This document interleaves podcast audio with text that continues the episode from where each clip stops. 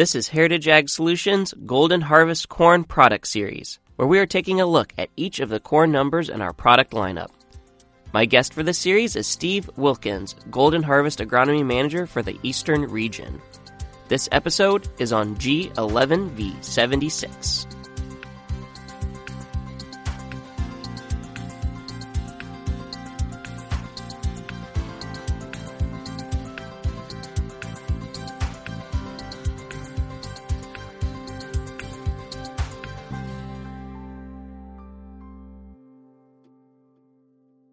All right, Steve, next up we've got G11V76, and this is a newer number. It's 111 day. What can you tell us about it?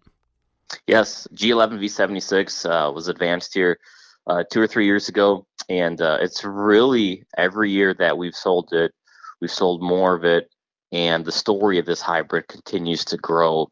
Uh, this is one of your agronomic stalwarts, okay? Kind of similar to what we have uh, with 10D21. It's got really good roots, really good stalks. It's not artesian, but it's got really good drought tolerance and it handles the stressful environment really, really well. And stress can mean a whole host of things. It could be early season stress. It could be too much water. It could be too little water. It doesn't really make a difference. The broad adaptability of this hybrid has been phenomenal. And this has actually become now the largest volume hybrid within the Golden Harvest brand because of its adaptability, no matter where we place it, no matter where we sell it. Helping to drive that is the fact that we have this in a Duracade option and we have it in uh, AgriSure 3120 above ground a refuge option as well. So we got broad adaptability because of the genetics, because of the trade platforms as well. And it's really helping this hybrid rise to the level and really exceed expectations that a lot of our growers have with this corn. Mm-hmm. So, with that broad adaptability, uh, what kind of ear type does it have? Yep. So this product comes to us. It'd be more of your, you know, semi-type determinant flex. It's not fixed. It's not flex. We find it kind of right in the middle. So, you know, population-wise, whatever a grower's doing, this one will be fine at. You don't need to push pops. Uh, it's not a true flex, so we can't really, you know, pull them back. So to me, this needs to be whatever the grower is at, is where we want to put this one. Okay. So on your highly productive uh, black soils that could really um, achieve, you know, those high end yield potentials, how high are you comfortable going with this number? The agronomics are good enough to take it high. I just don't know if you want to, I don't know if you need to, is what I should say. So, you know, if, if you're in a, a 250 to, to 300 yield environment, be, be in that 35 36 range. You know that's that's nothing too crazy. If you're in a you know a, a 200 to 225 you can get that with you know 33 34,000 so we just really don't see a huge variance in terms of yield by environment. Um, it, has been very stable. Mm-hmm. Okay. And concerning test weight, I see it's got a, a, great score for test weight, and like you said, just across the board, it's um, just solid.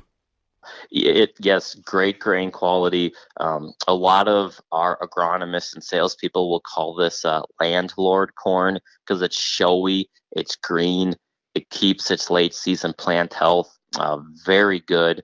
It's a very attractive plant, so uh, it's a nice hybrid, um, and it's probably the most broadly adapted one uh, that we sell in our lineup here in the mid to full season RM. Mm-hmm. I asked our rep, Jason Gullidge, all right, so tell me an acre where you wouldn't place G11V76.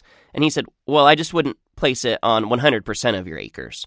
But, you know, just risk management wise, we would always advise, you know, try out multiple numbers, different situations, that type of thing. But really, you're, with this broad adaptability, there's not a place where it can't perform. That's what we've seen. You know, three years ago when we initially launched this hybrid, the the bulk of the volume was in our western business uh, markets. So think uh, dry land type markets in Nebraska, Kansas, you know, drought prone, low challenging yield environments, and it did phenomenal out there. And then we tested it elsewhere, and we realized, well, my goodness, um, the I-80 corridor in Illinois, where you know you have to have top end yield, it was performing incredibly strong there. So over a two to three year period, it's just it's kept growing And you look at all the different stresses you can have in a growing season. This one takes it as well as anything that I've ever seen in our lineup, or really, quite frankly, across other brands too that the product competes against. Hmm, all right, sounds great. Uh, any closing thoughts on that one? 11v76 is not that I don't want to manage hybrids, but if there's one that you might plant it and forget it, I think this is the best one that we have in our lineup. It's good, solid, stable corn across the board. All right, sounds great. Thank you.